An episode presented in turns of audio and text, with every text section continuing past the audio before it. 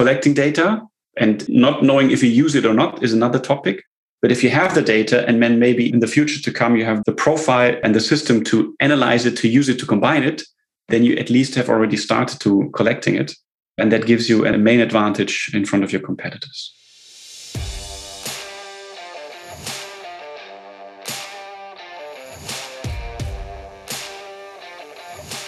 Hello and welcome to the Ecom Ops podcast. We believe that there is more than enough content focused on e commerce marketing and not enough content celebrating the real heroes of e commerce, those running the operation. Each week, we find and interview an e commerce operations expert to share the secrets behind how some of this industry's most exciting businesses are run. I'm your host, Norbert Strappler, the CEO of SyncSpider. Hello and welcome to another Ecom Ops podcast. Today I'm talking to Ralf from Shopgate. Hey Ralf, great to meet you. Hey, great meeting you too. Pleasure being here.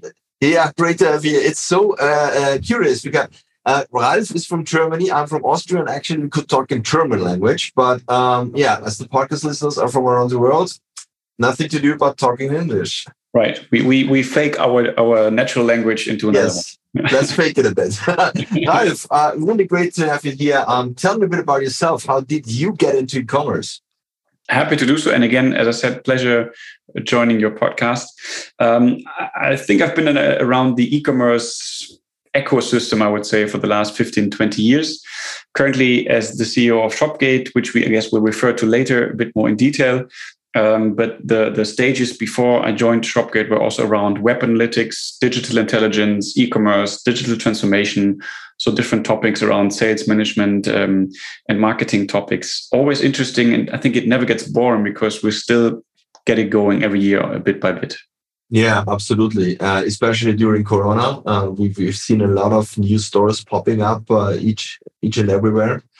Um, data, data, data points, numbers, everything uh, you, you focus around is numbers in your uh, e-commerce um, area? Yeah, let's say the, the the main intention that we have at Shopgate is definitely helping the brick and mortar stores really improving the shopping experience for their clients. Mm-hmm. So that's that's the main the main goal and the main advantage and the main benefit that those customers get when when using Shopware Shopgate solutions. Mm-hmm. Of course, we really want to make sure that it's an easy to use system uh, because normally you could say, well, it's, it's another system, it's a new login, it's a new way of, of getting to know a dashboard. And of course, we're trying to avoid this because we really want to make sure it's integrated in those solutions. And we're combining the online and the offline world for the for the retail. That's great. Well, um, I know Shopgate of course. I'm in e-commerce as well since 15 years now. But uh, so Shopgate is something that I've seen pretty often. Uh, but could you explain a bit what Shopgate actually is and does? Yeah, Shopgate is at the market since 2009. That's uh, when we were been founded, and we in the beginning focused on mm-hmm. a digital platform, and that's where Siri kicks in on my computer. Sorry, uh, we've been focusing on uh, mobile shopping apps. That's the the main intention, and we want to make sure that shopping apps in general are really frequently used and can help as an additional channel to push the e-commerce. Mm-hmm. Uh, since roughly one and a half years in technology, and I would say roughly since a year in the public outside world, we also are focusing and communicating our omni-channel solution. Mm-hmm. Um, we really want to make sure, as I said, to combine the expertise of the last 12 years and combine that with helping brick and mortar stores, helping the retail, especially in Germany, but also in the German speaking region, uh, to push things forward. We also have an office in the US, uh, so we also are internationally moving. Wow, that's great. Um, your um, retail solution, um, I mean, retail.red, I think it's uh, the domain. Um, what, what is it about? Is it, it's an omni-channel solution, but what do you understand under omni-channel? Good question. I think uh, if we have three people in the room, you might have four definitions of yes. This is uh, why I've asked. right. Uh, starting historically, you could say there was a single point of truth or single channel, then there was multi-channel, and then there's omni-channel. Um, or maybe in the future there might be multi-experience because it's also based on on um, voice and other other topics. But for us, omni-channel really is combining the sales opportunities and sales channels and then especially for the methodology of online and methodology of offline. So mm-hmm. the user, meaning the the um, the retailer or the, the brick and mortar store owner, should really understand how to benefit from the different channels in communicating offers, in providing services, in adjusting maybe pricing models on different channels, so that the end user, the the, the shopper, really has the full option and full, let's say, guaranteed ecosystem uh, to use every channel that the person wants. Awesome. So how can I um, imagine to use the software? I'm a shop owner. I register for your service. I upload my products or I connect my existing web shop or my POS. What what what is this this way that I come even to your software? What what do I need to um, understand, have, or do? It's it's more or less all of what you just mentioned can be done of it. So it's really okay. Uh, there's of course integrations. There's um, there's open API structure for all of the data to uh, to receive and data to send, because we don't want to have data silos. We want to have a combined data logic.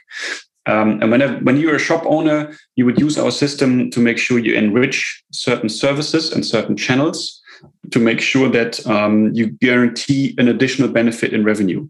Mm-hmm. Normally, you are a shop owner, you have, let's say, only one store, or you might have 200 or 300 stores, depending on, on your size. And you might already have an e-commerce shop, hopefully so. And hopefully so there's also traffic on the on the shop, and it's not just a nice to have option. You have a digital thinking around your business. And if that's the case, and there's a lot of traffic on your on your shop, you would also want to add additional services to the shopper. So mm-hmm. you can either buy in store or currently you can only do e-commerce meaning you get delivered to your home which is of course convenient. But if you want to have a more sustainable business or if you want to avoid certain shipping costs as the as the shopper as the consumer then you can of course also link your systems to click and reserve click and collect or as it's called in, in the us BOPIS and ROPIS a functionality in logic. And you add additional channels to get in contact with your store and with your brand uh, and that way you can enrich the revenue per client. You can add certain topics to the shopping basket. And that way you have a higher customer satisfaction, more channels to address, and therefore also additional revenue in your whole uh, retail store. Awesome. That's great. Um, you have over 20 years of experience in digital marketing. So this is really insane. Uh, what experience has been the most instrumental for you in your career? Well, so funnily enough, I started after my studies of economics. I started at Panasonic, which was, uh, mm-hmm. in, in, if I look back at the at the career, the biggest company I've ever worked at. Um, and uh, funnily, there was I think in the year 1999 or 2000, um, it was really counting the page impressions. So, uh, trying to understand historically and statistically uh, how my last month compared to the month before has been performing in terms of just general traffic and volume. Um, so there was a start in the basics, and of course, from then on, it was it was really still is a long learning curve, and ideally, it's a hockey stick mentality also in, in the yeah. learning mentality. Um, but I think one of the most important things is and that's not a secret, but the software is only as good as the people behind or, or, or using the software. So you can yeah. have the, the nicest shop around the corner. You can have the most experienced um, account managers or, or, or store owners or store managers. But if they don't understand and use the system or the solution wisely and if they're not willing to combine it with the physical world, then it's just a software and it's just a solution. So you need a brain and a solution to make sure it's happening. Mm-hmm. Got it. Fully agree. Um, that that's absolutely that what what what a lot of people do not um, consider that that it's not just software. It's always the people behind the software using it. Uh, sure. yeah. um, many people in e-commerce say that um, it's all about uh, digital channels. Huh? Um, in your opinion, what is e-commerce all about? I think it's not only about the digital channels. They are also just a vehicle of of making sure you can add additional revenue. I think in general, it's it's the combination of smart worlds, um, and that means that, as I said, the solution has to fit the the market needs. So the solution also has to fit the requirements of the certain shopper. So, for example, the the growing generations, Generation Y, Generation Z, and the the upcoming generations after that they have a totally different shopping behavior than I have as in the age of 45 with a, with a total different experience of, of e-commerce and how I got into the, the e-commerce world as a, as a, as an owner or as a shopper. Um, they, the younger generation wants to be way more sustainable than we would maybe have thought of. Uh, and they also want to make sure they can use local and regional staff, stores, or products or brands so that mm-hmm. the shopping behavior is really more on a, on a smart and and, uh, and serious way of, of, interacting with the products. And there's even studies that I read that there's kind of shaming about shopping at Amazon already. So you might oh, get okay. You might get kind of uh, dissed if you use uh, Amazon, although it's of course a smart system and everything is happening in there. Um, but since I have been an Amazon user and shopper quite frequently, the generation and the logic changes behind. So look at the local stuff. Look at let's say more uh, reasonable way of shopping and not only use the cheapest and the um, the best performing ranked product which comes from maybe overseas but really make sure you are a smart shopper that's really interesting uh, what you said about Amazon because um, when we were young, um, I'm 42, uh, so we're nearly the same age. Uh, it was uh, when you went to Aldi yeah. Yeah. True. It's the same experience. It was cheap and good. It, when you go to Aldi or in, in Austria, it's Hofer. Um, it's it's it's the same. You go there really, and uh, that's that's really interesting that the younger people have their new um, yeah their new marketplace Amazon, which is online, and they and they uh, they friction with that a bit. This is very. Yeah. Very interesting. Uh, what advice do you have for people in e-commerce um, for for taking uh, customers' needs and behaviors into account? So where should they start? I think they should, as I said, start to to think about combination of different touch points. I mean, there's of course touch points by definition. If you use the word, at least in Germany, you directly think about digital touch points, but it's all the touch points in the world, and it can be still billboards if somewhere relevant or needed. But definitely, it's it's the store where you have a shopping experience, and depending on the product, of course, um, with this combination of a new shopping behavior, the, the store will never die. Course, there are people around there digitally thinking, saying the store will die and the pedestrian zone uh, will be totally uh, obsolete. I, I 100% doubt that because I think it's about the prioritization of every mayor of every city to make sure it's an attractive city. Of course, if you combine a typical pedestrian zone around the world and always add the same brands one after the other, H&M and Zara and uh, German Telekom, for example, and you don't know in which city you are if you look around, then you definitely have done something wrong as a mayor or as a as a uh, citizen developer. Um, but if you really are able to combine certain logics and uh, try to put yourself really into the focus of the shopper and maybe the one the one who just wants to combine shopping experience, some uh, meeting your friends, having a coffee, things that are really kind of logical, uh, and if you combine it in a smart way, you will still see a, a huge boom on on stores and interaction with uh, customers and with uh, the personnel who really is willing to to do consulting with you. Yeah, yeah, really interesting because I, I also think that that physical stores um, will not just disappear. They they will be there um, and around. Um, for, for ages. Well, I've seen statistics that said in 2040, um, we will have 95% of all purchases in a digital way. When you hear this, uh, I mean, what, what do you think about that? What, what, what could that mean? Yeah, let, us say we, I think we would need to define purchased in a digital way, what that yeah. exactly means. I think 100% will be purchased with a digital assistant, and that could be analyzing on Google if that's the right product, or, or being on a, on a comparison portal or whatsoever. Um, but I think really making sure that they have a smart understanding of people how to approach a certain functionality, a certain product lineup that you're looking for, and then adding that to a information loaded base or portal. That's I think really the the key to the success. So if you if you avoid thinking in channels, and I know it's called omni-channel, but if you avoid thinking in channels, and if you really focus on the shopping behavior and the experience, so the customer journey still is a very important key here, then you're good to go and you're good to really over exceed the satisfaction of your customers because they would expect less. And if they get more with your brand, then they're more than happy to follow you, maybe even less price sensitive than others. Mm-hmm. Okay. Um, I've seen you. You're also an author, so um, you you did one of the German best-selling digital intelligence books, Future Digital Business. Um, right. What would you say is the main takeaway um, of this book? It's it's a couple of years ago, to be honest, Norbert. Um, but it was it was a um, since back then it was less known that digital intelligence, web analytics, and uh, customer relationship management should somehow be combined. Again, it's about uh, um, let's say breaking down the silos.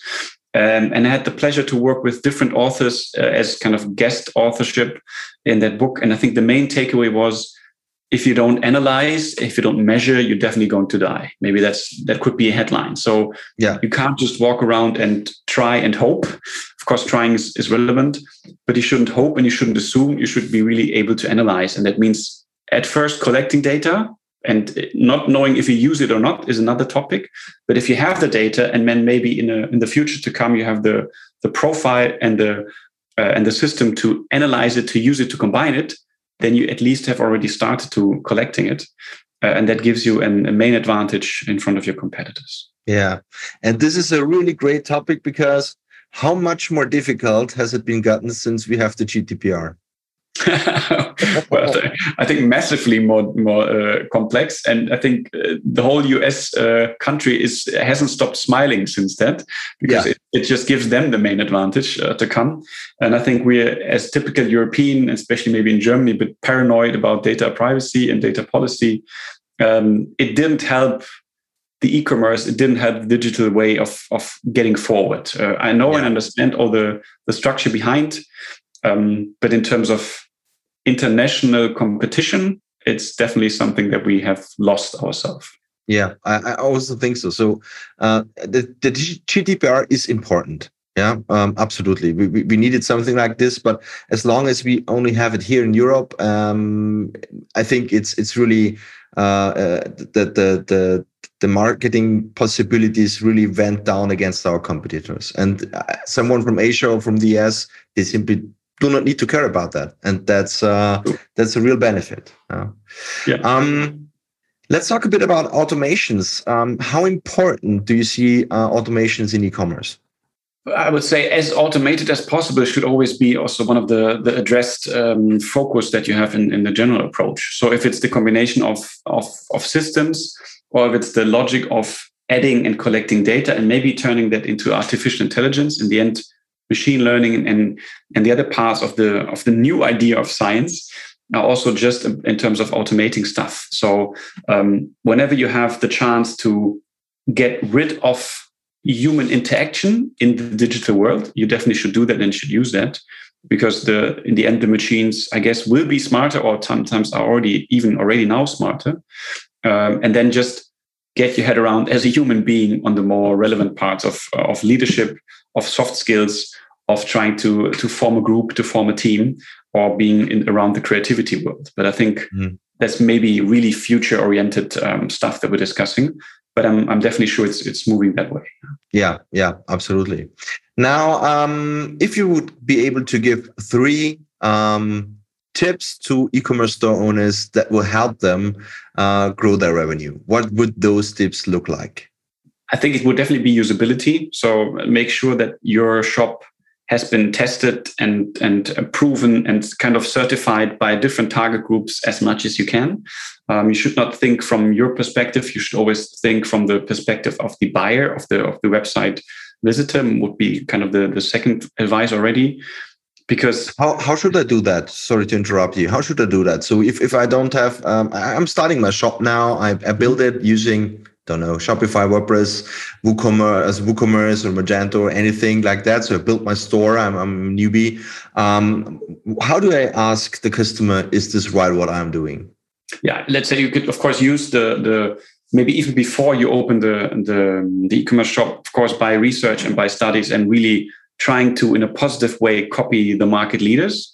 I think you and I never have a really positive um, experience when we go through the the shopping basket scenario at Amazon, but it's it's the one that works the best, and it's really yeah. something you should orientate for. It's it's definitely an ugly store at Amazon, but it's it's a used, it's it's be known, and it's c really kind of success driven because they optimize every bit and pieces that they can.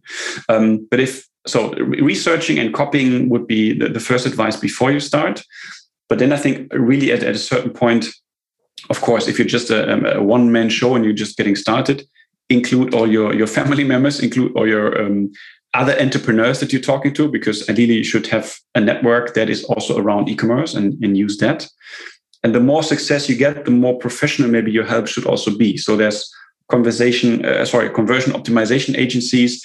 There's there's other optimization um, topics that you should be considering. So you can really do then a more dedicated test with external help. And I think what always helps and what is really under evaluated is A B testing or A yeah. to N testing. But if you have the digital opportunity to test A versus B, there's no reason not to do it. It's a bit of an effort, but it gives you so much of, of a conversion, con, conversion uplift if you use it in the right way.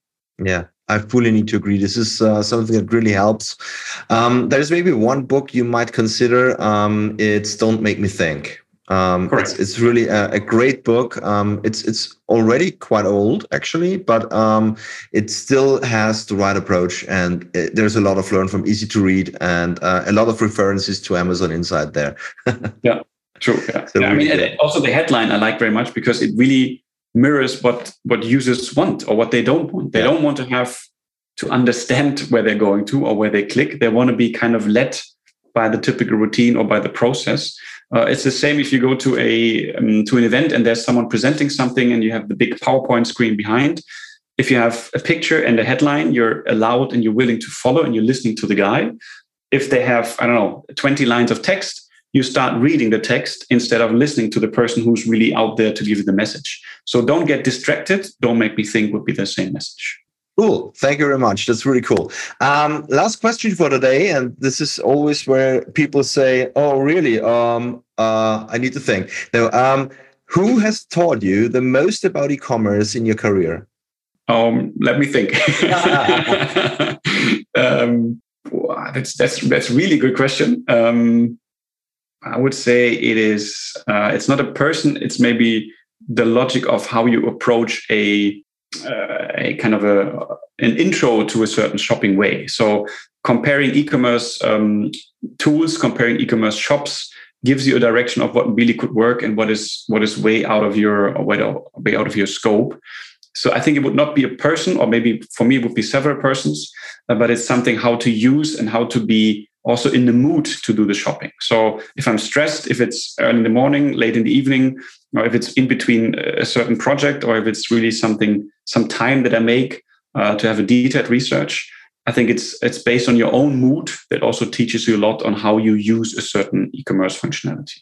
Perfect. Thank you very much for that interview. It was really uh, very interesting, especially uh, that we heard again. Um, get your data in shape yeah. So right. track what you can, um, what you are allowed to track, of course. So if you're in Europe, it's a bit less than if you're in the US. Uh, but track what you can, get your data in shape. Um, look at everything in kind of all the touch points that a customer could have with your brand. Um, and start uh, with asking your friends, your family, um, your customers if this is what you're doing is the right thing. And um, that could probably help you grow. Yeah. Thank you very much, Ralf. Really a pleasure talking to you. You're Have welcome. a great time. My pleasure. Yeah. Bye bye. Bye bye. Thanks. And that's it for this episode of the Ecom Ops podcast. If you enjoyed listening and would like us to find and interview more e-commerce operations experts, please search for Ecom Ops podcast in your favorite podcast listening app and then subscribe, rate, and review. Until next time.